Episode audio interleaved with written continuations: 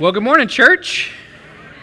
It is good to be in the house of the Lord today. I, I, am excited to be back with you a second week in a row. Last week was unplanned. As I told you guys, Aaron was a little uh, under the weather and he, he called and asked me to step in last week. But this, this week was planned. I was always supposed to uh, preach this message. Aaron. Uh, you guys will be glad to know is feeling much better. He was mostly recovered by Monday, and uh, he is actually headed to Florida to visit his family. And so, uh, many of you guys that have family elsewhere in the country know that um, Christmas is sometimes a time where uh, you feel far away from folks. And so, he wanted to take uh, this coming week uh, between Christmas and New Year's and go and visit his family in Florida. And so um, we'll be praying for him as they travel and, you know, of course, for sweet time uh, as a family together. But that means that I get the privilege of finishing out this series uh, this, this morning for the last several weeks as we've been talking about this king that is coming. We called this series Come Now the King because we started by talking about the king that will come, right? We talked about all the, all the promises that we see all throughout Scripture of this Messiah, this king that will come. And then the next week we moved on to talking about the king is coming, right? We started to look at the actual coming of the king that we see recorded at the beginning of the gospel. This is really God beginning to fulfill this promise that he made over thousands of years. He's in the, in the act of fulfilling it as this king is coming. And then last week, we looked at the king that, that has come, right? If you, if you remember, if you were here last week, we looked at this king that was born, and we started to see what was happening in, in and around the world as this king entered into it. And for many of us, that's sort of where Christmas ends, right? Like that's that's if we think about in our minds, much like last week when we talked about in our minds that picture of the nativity that we have, the picture of our, of our minds, in our minds of Christmas, sort of ends with the beginning of the Gospels and this telling of the birth of the Christ child. And yet, we've got one more message that's left in this series because the truth is, is uh, this, this story, this story of hope, is not just about the king who has come once, but it's also about the king who will come again. Uh, and, and, and we can't distance ourselves from that. We can't even allow Christmas, as we focus on the birth, to separate us from the fact that we have a king who has told us that he is coming again. And, you know, it's really interesting because I, uh, over the last couple of weeks, as I was, like I said, this, this was planned. So as I started to prepare for this message, and I had the pleasure of being able to listen to Christmas music. Now, I, I my wife, uh, she's sitting in the other room with, with our kids, which um, by the way, I just would invite any of you guys, if you have little ones, if they get squeamish, you don't have to take them in there, but you're welcome to. We got a room in the back. You can see everything, and you can let them run around if you want to uh, and act crazy. You can let them run around in here and act crazy if you want to. That's fine with me, too.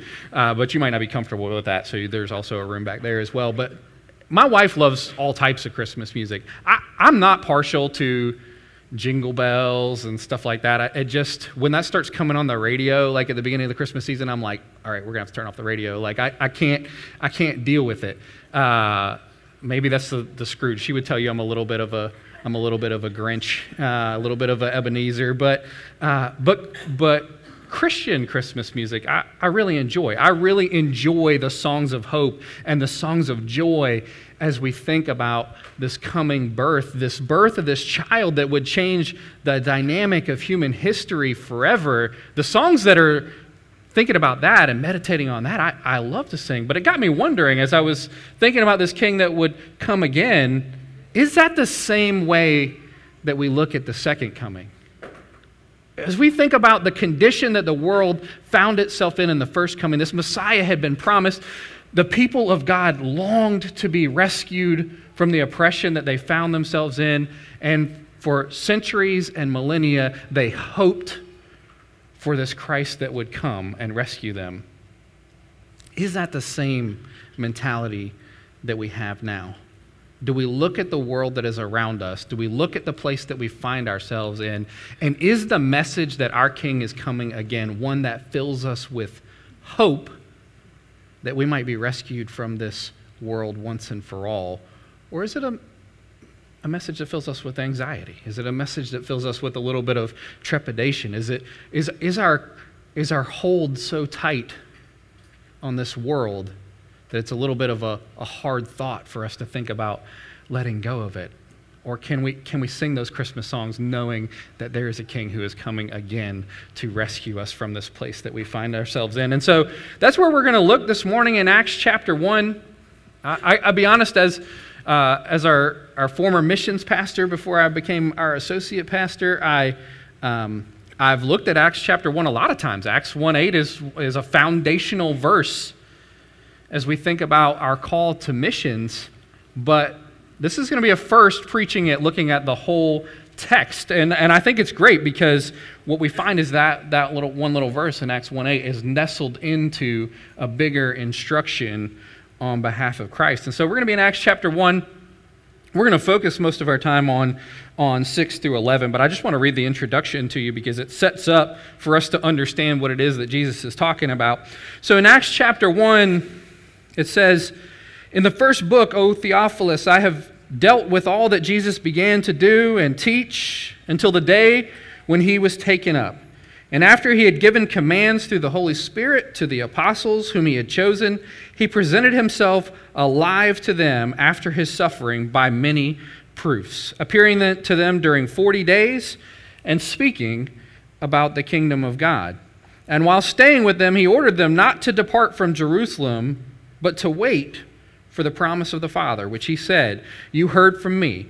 For John baptized with water, but you will be baptized with the Holy Spirit not many days from now. So, in this introduction, what we start to see is that Luke is painting this picture of the Christ who was crucified, Jesus having been to the cross, having been resurrected. And then what does Luke say? Well, over the period of 40 days, he appears uh, in different places and in different circumstances to his disciples, and he offers them many proofs of who he is, proving to them that he is, in fact, the resurrected Christ, and he teaches them in many things, and he instructs them to sit and to wait on the coming of the Holy Spirit.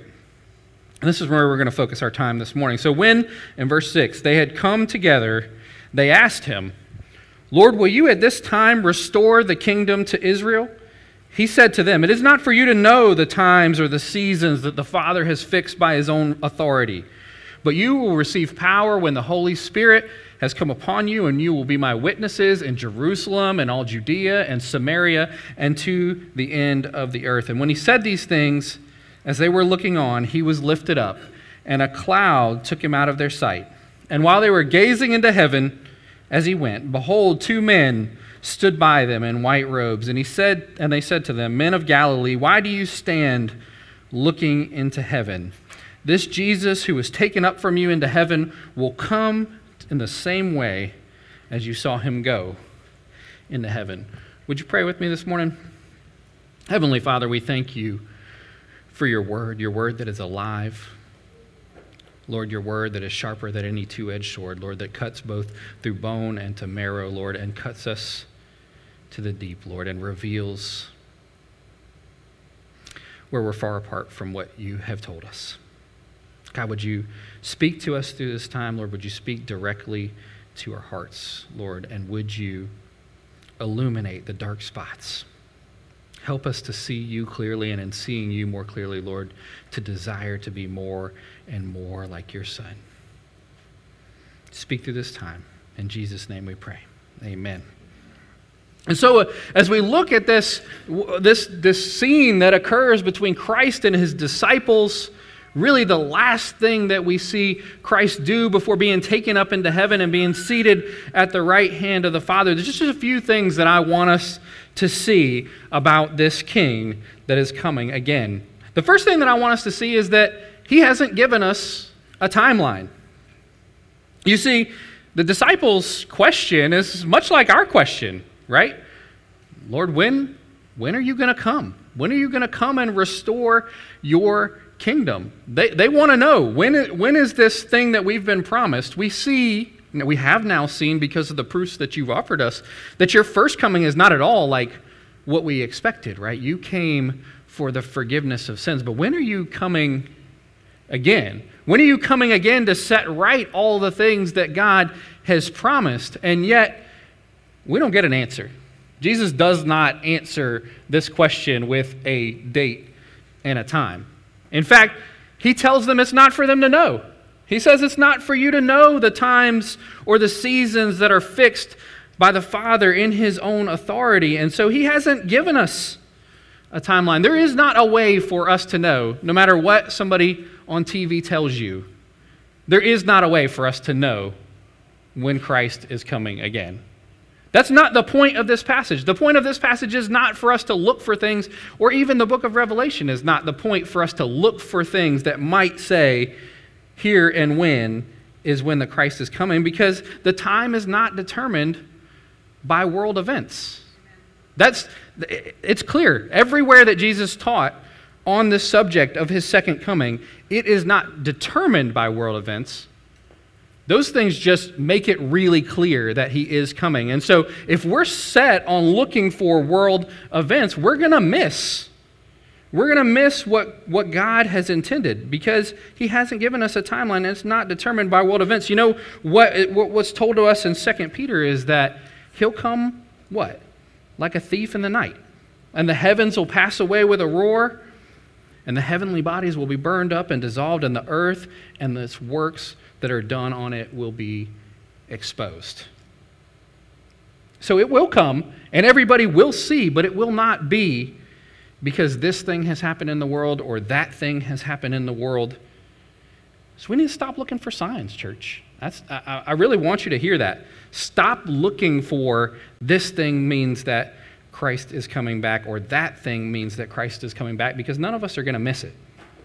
In fact, it's not something that can be predicted, but it's also not something that can be missed. And I, I, you know what Jesus said himself, I think, points to that. If you guys want to you know how I like to do. We're going to get a little uh, biblical workout this morning. So if you want to flip over to Matthew chapter 24, we're going to spend a couple of minutes here looking at some passages there. I, this is from Jesus' own mouth about his second coming. To prove that there, there, is no, there is no missing it, but there's also no predicting it. Matthew 24 and in verse 21, it says, For then there will be a great tribulation, such as not been from the beginning of the world until now, no, and never will be.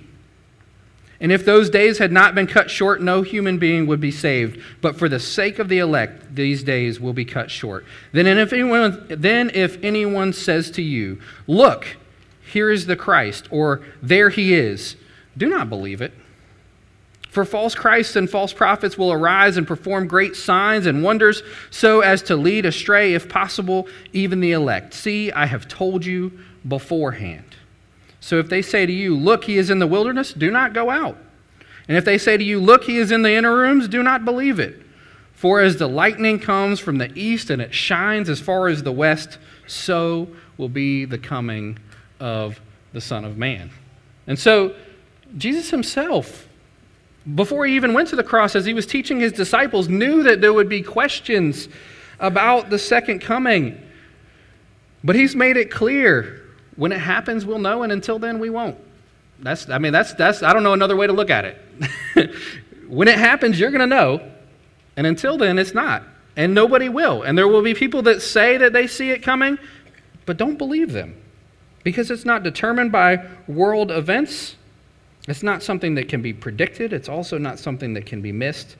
And also because the time is fixed by the Father's authority. That's what we saw there in Acts chapter 1. He said that the time or the seasons are not for you to know, they're fixed by the Father's own authority. And if you still get, got your finger there in Matthew 24, if you just look down a little bit to verse 36, this is what Jesus goes on to say. He says, But concerning that day and that hour, no one knows, not even the angels of heaven nor the Son, but the Father only. For as were the days of Noah, so it will be concerning the coming of the Son of Man. For as in those days before the flood, they were eating, and they were drinking, and they were marrying, and they were giving in marriage until the day when Noah went into the ark, and they were unaware until the flood came and swept them all away. So it will be with the coming of the Son of Man. So it's not determined by world events, it is fixed by the Father's authority. Nobody, nobody, Christ is clear, nobody but the Father knows when it will happen, not even the angels. It is absolutely God the Father's timing. So we don't know when it's going to happen. But what, what do we know? I think we do know that the time is short. We know that we are in the last days. And you're like, John, you just told me that we can't know. You just told me that there's no sign. And now you're, and not to listen to anybody that tells you that Christ is coming back today or tomorrow because they don't know. And now you told me we're in the last days. Well, that's because every moment since Christ left and went to heaven, every moment that we have been bathed in the Spirit, every moment that we've looked around and seen all manner of apostasy, all manner of deception, all manner of godliness, the Bible says that those are the last days. And the last days last from the time that he left until the time that he returned. And so I'm not telling you that it's today. I'm telling you that these are the last days. And it might be. And it might be tomorrow. And we do not know, and no one but the Father does. And the time is short. If you don't believe me, again, I, I don't know why I'll apologize. I'm, I'm not going to apologize. You're just going to get a workout. Flip over to 2 Timothy chapter 3. And Paul says to Timothy, But understand this, that in the last days, this is verse 1 of chapter 3, there will come times of difficulty. Okay, in the last days, there will be times of difficulty. Let's look and see if this sounds like the last days that we are in. For people will be lovers of self, lovers of money, proud, arrogant, abusive, disobedient to their parents. My kids, I think you can I think you can see me on the screen in the fellowship hall. I'm just, just saying. Disobedient to their parents. One more time? Okay. Disobedient to their parents. All right.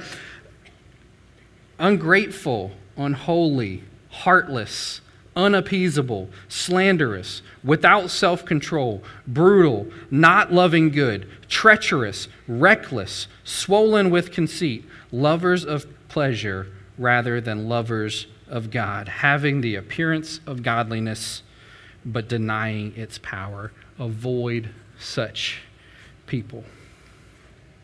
So we know that we are in the last days. And like I said, the last days consume everything that happens from the time that Christ left until the time that he returns again. And so if we know that we don't know the time, but we do know that we know that we are in the last days, what are we to do?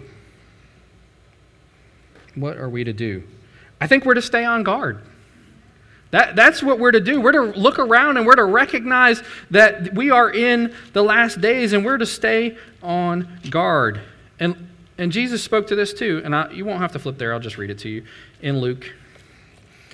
In Luke chapter 21, when I get there, maybe. There we go. In Luke chapter 21, in verse 34 and th- through 36, he says, But watch yourselves. And, and this is actually following directly teaching in the book of Luke on what to look for in those last days. But watch yourselves, lest your hearts be weighed down with dissipation and drunkenness and cares of this life, that that day may come upon you suddenly, like a trap. For it will come upon all who dwell on the face of the whole earth but stay awake at all times, praying that you may have the strength to escape all these things that are going to take place and to stand before the Son of Man. And so Jesus says, as he teaches on this subject, no, you don't know when it's going to happen. Yes, these are the last days, but yes, these have been the last days for the last 2,000 years. And it's tempting. It's tempting to think that it might be the last days for another 2,000 years, but that's not the instruction. The reason that we are told that we don't know the day or the time or the place and only the Father knows is so that we don't focus on when it will be, but we focus on that it will be. And then we watch ourselves and we stay on guard. And we get about the business of what God has told us to, to do. That's the, that's the thing that I want you to see next. If you guys remember from all of this flipping that we've been doing, we actually started in Acts chapter 1, and that's what this sermon is on. But Christ tells them that they're, they're not going to know the times or the seasons that the Father has fixed by their own authority. He hasn't given us a timeline, was our first point. But he, he follows that up by giving them an instruction. He tells them it's not for you to know these things, but instead, here is an instruction I have for you. And so that's church what I want you to know is that it's not for us to know. It's not for us to look and to speculate. It's for us to stay on guard and keep watch and know that it could be any moment. And because of that, we get about the business that He has given us because He hasn't given us a timeline, but He has given us a mission. Look at it. It's right there. It's that, that that old verse 8 that I told you, I spent a lot of time talking about and thinking about, is foundational to uh, really any church that's missional. It's foundational to their missional strategy. But you will receive power when the Holy Spirit has come upon you, and you will be my witnesses in Jerusalem and all Judea and Samaria and to the uttermost parts of the earth. And so he hasn't responded to tell us when these things were going to happen. Instead, he's responded to tell us what to do until they do. We're to be his witnesses. And here's the thing that is, is amazing about this mission it's simple. You see, some people would look at this and they would see the uttermost parts of the earth, and I, am guilty. I, I, I have a, a bent to do things that most people wouldn't do. That's my nature. When I see people running away from something, I want to run towards it. And so I look at the uttermost parts of the earth and I'm like, sweet, let's just start there. I mean, let's start as far away as possible and we'll just work our way back. That's not the instruction that we've been given. It's way more simple than that. And this becomes a map for what we see God do through the Holy Spirit and through the apostles in the book of Acts. This is exactly how they go about. You, you want to know how you reach the whole world with the gospel and you fulfill this mission that we've been given? What starts right where you're at? I mean, that's what Jesus is telling them. He says, You'll be my witnesses in Jerusalem. Start right where your feet are. Amen. And be my witnesses to everybody that is around you. Until either you've told everybody or they've run you out of town because they're tired of listening to you. I mean, that's, that's what happened with the disciples. They told everybody in, in Jerusalem until the persecution got so bad in Jerusalem that they had to go to other places and then that is how the gospel began to spread to other places. It is a simple instruction, it's not a complicated plan. Start with the people that you know right where you are and make sure that they have heard the gospel. You don't have any control on whether they believe it. That's not what he says. He, he doesn't say you are to make converts from Jerusalem to Ju- Judea and Samaria and to the ends of the earth. He says you're to be my witnesses. That just means that you proclaim that Christ did go to the cross, that he did die bearing your sins, that he was raised from the grave, and that he did make a way that you could be in right relationship with God, and that it has transformed your life. That's the story that you've been called to tell to the people that are around you. And then, and then only then, out of the overflow of that, does it spread to the next place. This is where we got it all backwards. I, and I'm not saying that there's anything wrong with getting reaching the ends of the world. We should. Absolutely, it's the instruction. There's an and there, it means all of those places. It doesn't say or, or, or. It says and, and, and. We should reach all of those places, but we've gotten it backwards by trying to reach the ends of the world before we try to reach our dying neighbor. And so the gospel goes to the people that are nearest to us, and then it overflows and it spreads to those that are around us. And it spreads beyond our community, but we got to start with our community. When Wendell and Knightdale and Zebulon and, and Flowers Plantation and Clayton and wherever the next churches are, when they have been transformed by the gospel, then it will overflow into the next place. And then it will reach into the next place. And then we will see more and more people that need to hear this message of hope. And so it starts right where we are, it spreads to those that are around us. But it doesn't stop until the whole earth hears. You see, again, we could be tempted the other way. We could be tempted to say, well, everybody I know is saved. All my family believes in Jesus, they're following him. Well, That's good enough for me. They all know, and yet the instruction is that it should spread until the whole earth hears. But again, it's not, it's not because we just get excited and we want to jump on a plane and we go to the, the other side of the world. Those are good things. Praise the Lord that there's people that are willing to do that. I'm, I'm one of those. But it comes from getting a heart for those people. And that happens when we get a heart for the gospel and we see people that need the gospel and we recognize that there is nobody there to tell them. You see, that's how we're to make it to the end of the earth. As we work in our communities, in our, in our own Jerusalem, and in our Judea, as we work to impact this, this state that we live in, this county, this area that we live in, and as we work to impact our country, we recognize that there's countries all over the world that lack someone to give them this good news.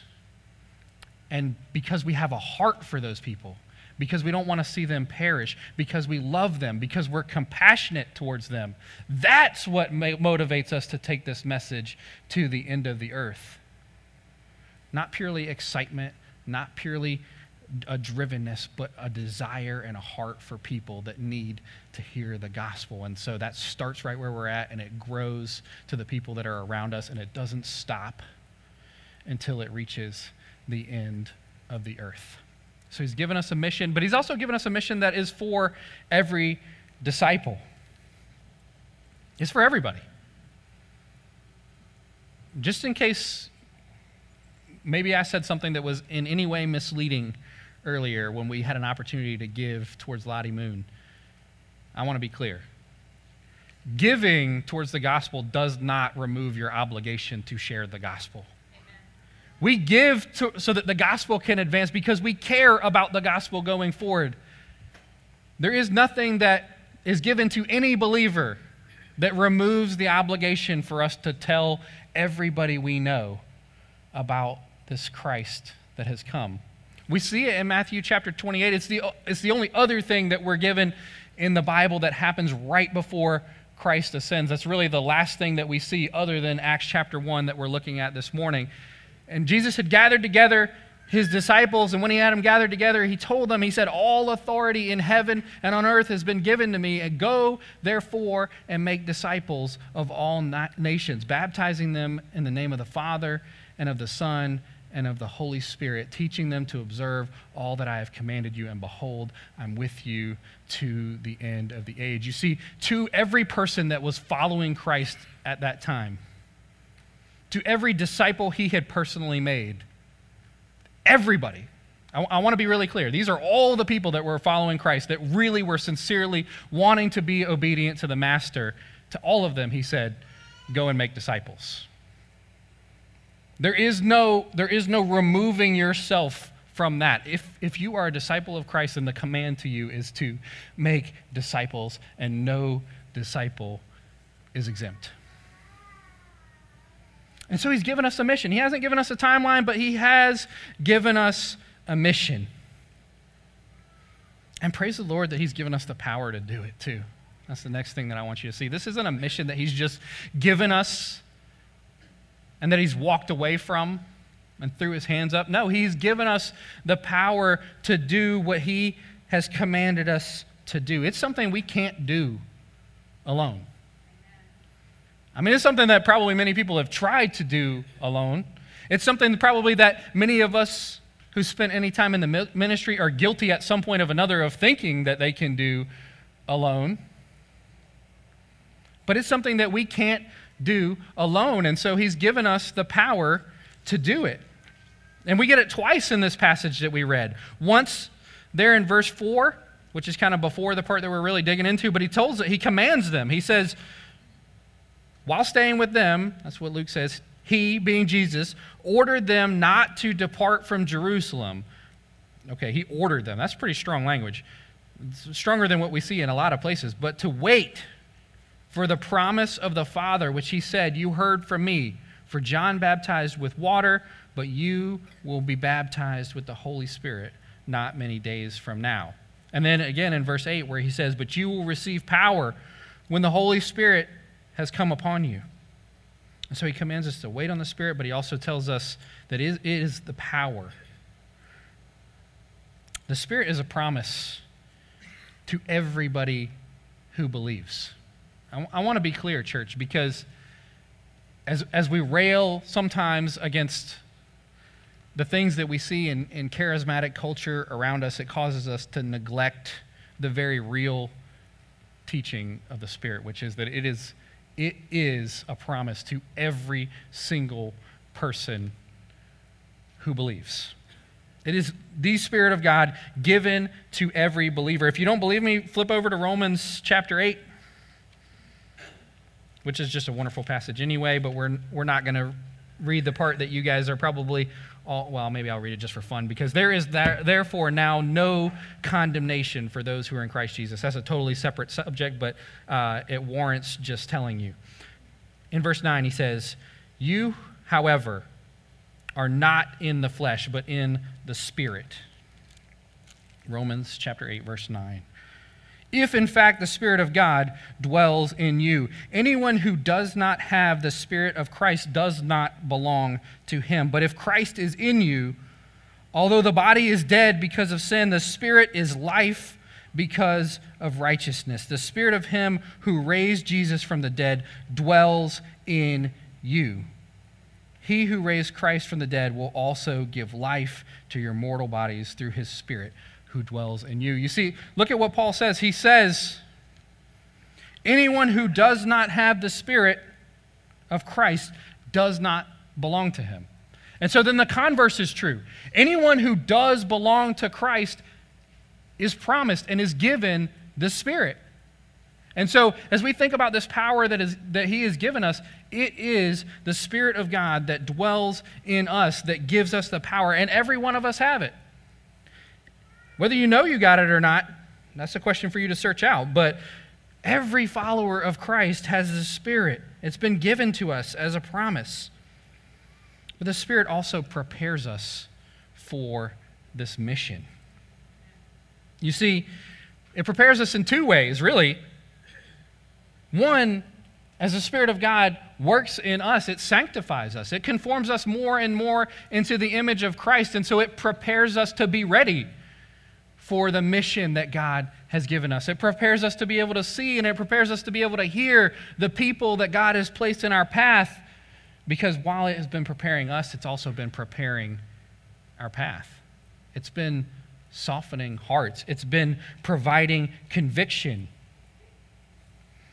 it's been tilling up the soil and making those around us receptive to hear the gospel. And so it prepares us for the mission. It also prepares the mission for us. And it's wonderful because it, it removes it removes when we really are depending on his spirit for the power it removes any ability for me to say that i did anything because god prepared me and he prepared where he wanted me to go and all i did was just show up and that's that that's what the power that we have been given. That's why he told them to wait on the Spirit. Because instead of just going out headstrong and doing what they think they ought to do, instead, they wait on the Spirit of God to prepare them and to prepare the field. And then they just show up and are obedient. And it, it has the ability to prepare us for the mission and the mission for us because the Spirit is the power of God in us. That's what it said back there in Romans 8. It said the same power that raised Christ from the dead dwells in you. The same spirit that brought him up from the grave so that we can be a resurrection people is the spirit of God that dwells in you. And so do you wonder if you wonder as I'm on this mission do I have the ability to say the right things? Do I, do I have the ability to remember the things that God said in His Word? Do I have the ability to see what this person is going through and speak into it? No, you don't. You do not. But the Spirit of God does. And it dwells in you, and it is the power of God. And so when we recognize that, we have freedom to get on the mission that He has given us because He's given us the power and the authority to do it. And so we see that the Spirit is a promise to all who believe. The Spirit prepares us for the mission. It is the power of God. and it also guards, it leads, it convicts, and it emboldens us till Christ returns. To flip over to John just for a second. Now, some of you guys are thinking, I, I, flipped around all these many pages on Sunday morning. That means I don't have to flip any during the week. That's not true. I want you to be writing all this stuff down. Go back, read it for yourself. make sure, make sure what I'm saying is right. Test it. But in John chapter 16, verse 4, when Jesus is specifically talking about this Holy Spirit that would come to all of his followers, he says, I, I did not say these things to you from the beginning because I was with you. I didn't need to tell you this because I've been here with you. But now I'm going to him who sent me. And none of you asked me, Where are you going? But because I have said these things to you, sorrow has filled your heart. Nevertheless, I tell you the truth. It is to your advantage that I go away. If I do not go away, the Helper will not come to you. But if I go, I will send him to you. And when he comes, he will convict the world concerning sin and righteousness and judgment. Concerning sin, because they do not believe in me. Concerning righteousness, because I go to the Father and you will see me no longer. Concerning judgment, because the ruler of this world is judged. I still have many things to say to you, but you cannot bear them now. When the Spirit of truth comes, he will guide you into all truth, for he will not speak on his own authority, but whatever he hears, he will speak, and he will declare to you the things that are to come.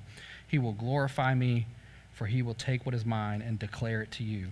All that the Father has is mine. Therefore, I said, He will take what is mine and declare it to you. And so that Spirit becomes our very real aid that guards us, that leads us, that convicts us, and that ultimately emboldens us for the mission that we have been given. Because we haven't been given a timeline, we have been given a mission, and we have been given the power of His Spirit to accomplish this. And even though we haven't been given a, t- a timeline, I kind of think we have been given a we have been given a deadline. It's when Christ returns. And he has promised his return. So we may not know when that return is, but we do know that our King is coming again. That is for certain. If you flip still in Acts, right where we started out, Acts chapter 1, it says it right there in verse 9. This is, this is the, the last point that we'll eventually close on. When he said these things as they were looking on, he was lifted up. A cloud took him out of their sight. And while they were gazing into heaven as he went, behold, two men stood by them in white robes and said, Men of Galilee, why do you stand looking into heaven? This Jesus who was taken up from you into heaven will come in the same way you saw him go into heaven. And so it's absolutely promised. Go ahead, you can get that. It's fine. Um,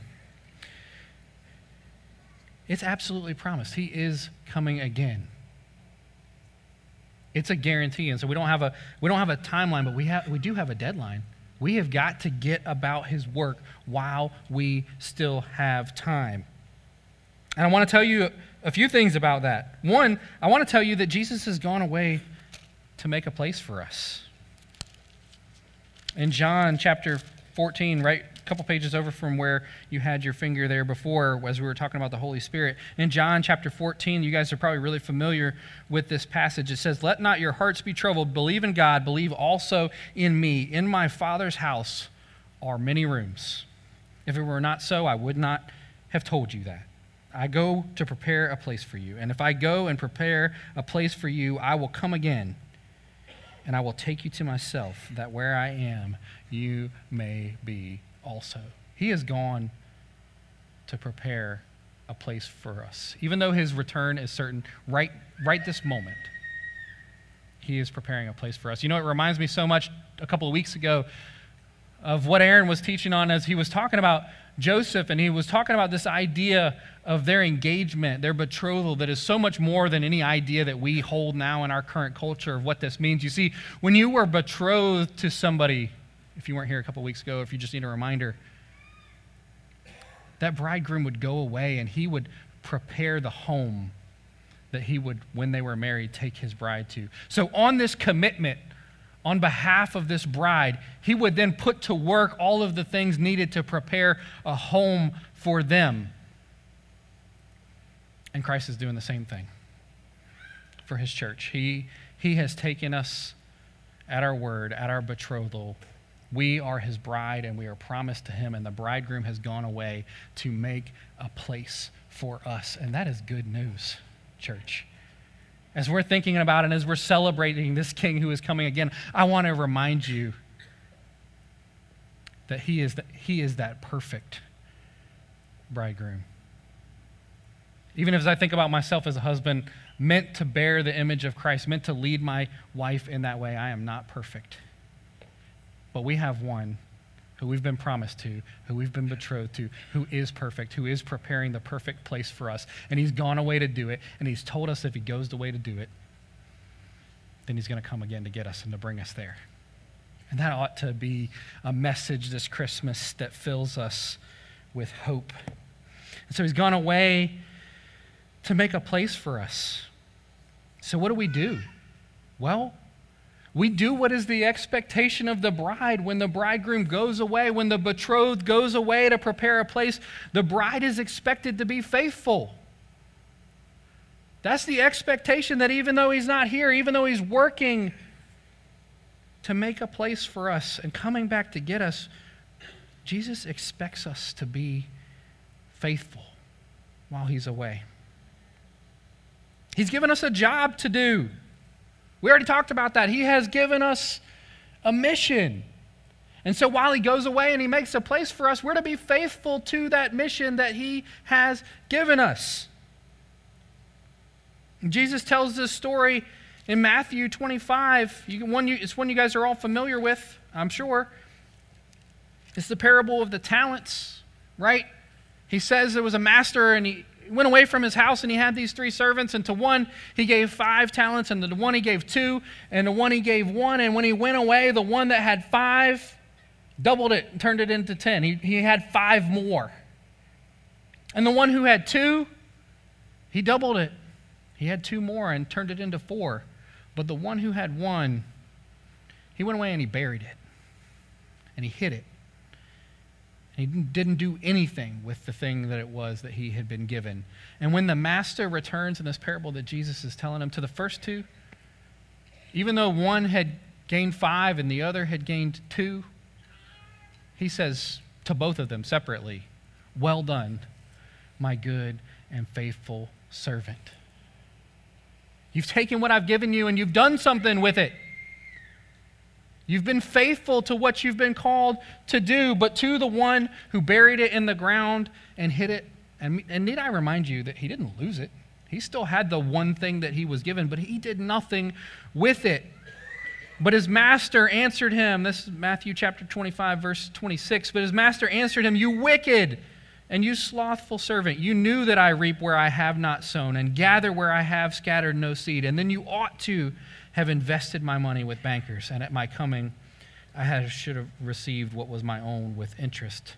So take the talent from him and give it to the one who has ten talents, for to the one who has will more be given, and he will have an abundance. But from the one who has not, even what he has will be taken away. And cast this worthless servant, worthless servant into the outer darkness. In that place, there will be weeping and gnashing of teeth. You see, he expects us to be faithful while he's away with what he's been given us.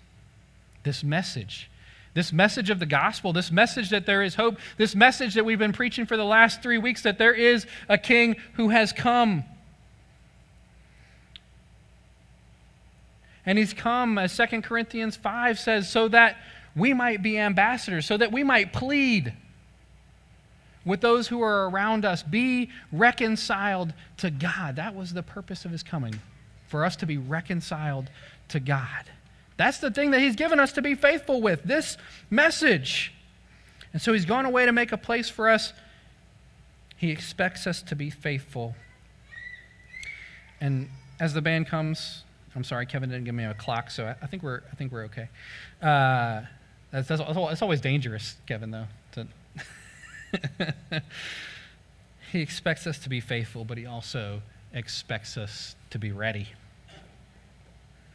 You see, the time to be about his work is now. And right above that parable in Matthew 25 that he told about the talents, he tells another parable.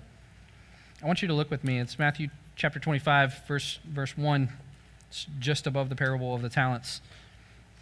And Jesus says, The kingdom of heaven will be like ten virgins who took their lamps, and they went to meet the bridegroom. And five of them were foolish, and five of them were wise. For when the foolish took their lamps, they took no oil with them but the wise took flasks of oil with their lamps. And as the bridegroom was delayed, they all became drowsy and they slept. But at midnight there was a cry Here is the bridegroom, come out to meet him. And then all of the virgins arose and they trimmed their lamps. And the foolish ones said to the wise, Give us some of your oil, for our lamps are going out. But the wise answered, saying, Since there will not be enough for us and for you, Go rather to the dealers and buy for yourself. And while they were going to buy, the bridegroom came. And those who were ready went in with him to the marriage feast, and the door was shut.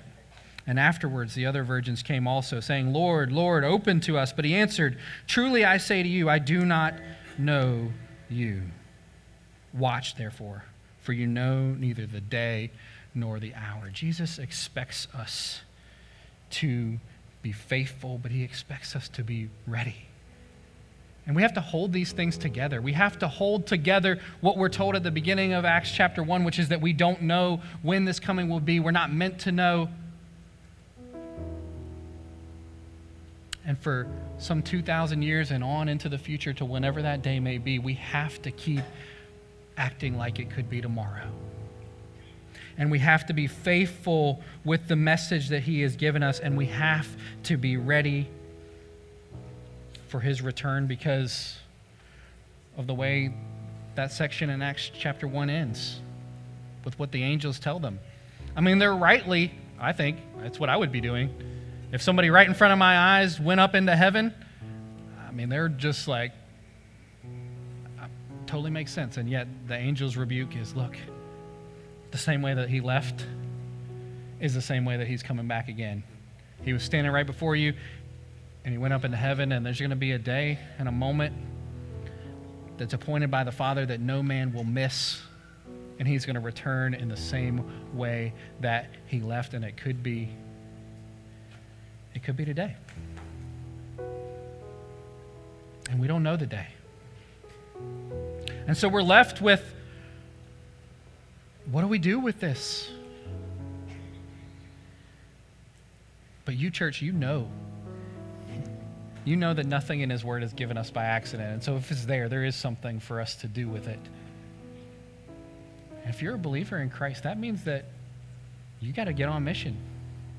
You need to be about the work that He has commanded us to do while we await His second coming in the power of His Spirit we go and we do what he has commanded us. But if you don't know Christ, I can imagine that's not nearly as hopeful of a message. That there's going to be a day and an hour and a time when no men know, but every man will be accountable to, and every person will stand before the Father at Christ's coming. And he will judge the living and the dead. And if you're not sure that you're sure that you know that the thing that you're trusting in for righteousness in that moment is not anything that you have done, but what Christ has done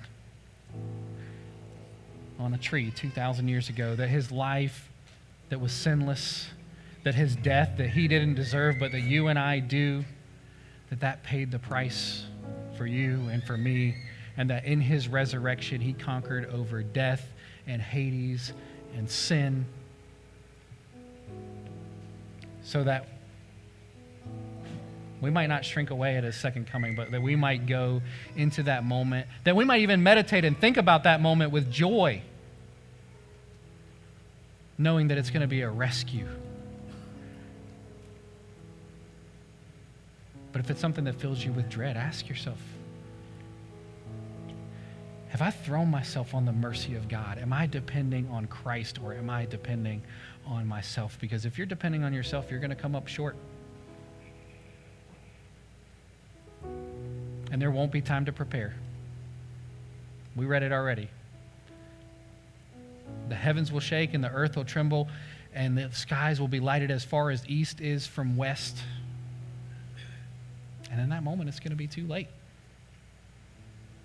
In a moment, we're going to pray, church. And if you're a follower of Christ, I'd ask you to just ask the Lord to show you where He would have you be on mission. It's clear that He wants you on mission.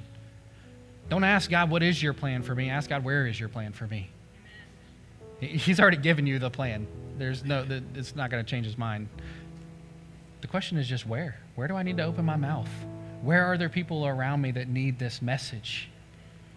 God, give me the boldness to do it and take me wherever you want to take me until everybody hears. If you are a follower of Christ, that's what I want you to spend time searching your heart and asking God. But if you're not, right there in that moment, when we all bow our heads to pray, you can ask for forgiveness. He won't turn you away. This God that would condescend to take on flesh, that we've celebrated this whole Christmas season, that He would leave heaven and become a person.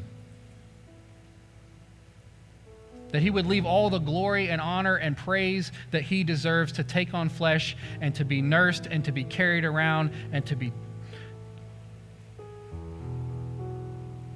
despised and to be killed on a cross, he certainly would not turn you away. If you would only come to him, if you would only earnestly seek his forgiveness, he will forgive you. And not only that, he will cleanse you and he will restore you into that right relationship with the Lord so that you might get on his mission too. We're going to pray, church, and I'll be ready. I'll be ready when we finish to receive anybody who wants to come and wants to believe or wants to join in fellowship with this place, this moment is for you to respond. Heavenly Father, I thank you for such a wonderful passage, Lord, that in your wisdom you have given us. This message with so much depth. For things for us to ponder, Lord, for us to wonder as we sit and as we think about the fact that your son is returning. And we wonder if we're ready. If, and we wonder if we're clinging to things that are less than what you have called us to do. God, I pray that in this moment you would open our hearts and that you would open our eyes, Lord, and you would help us to see the world that is around us the way that you see it dead and dying and in need of a Savior, Lord, and that we are the ones that you have entrusted with that message. Help us to see the people that you want us to go to and give us the boldness to do it and then carry us to the next person, Lord, and on and on, Lord, and give us a heart and give us compassion and give us love for the people that are around us that we would not want to see any of them perish.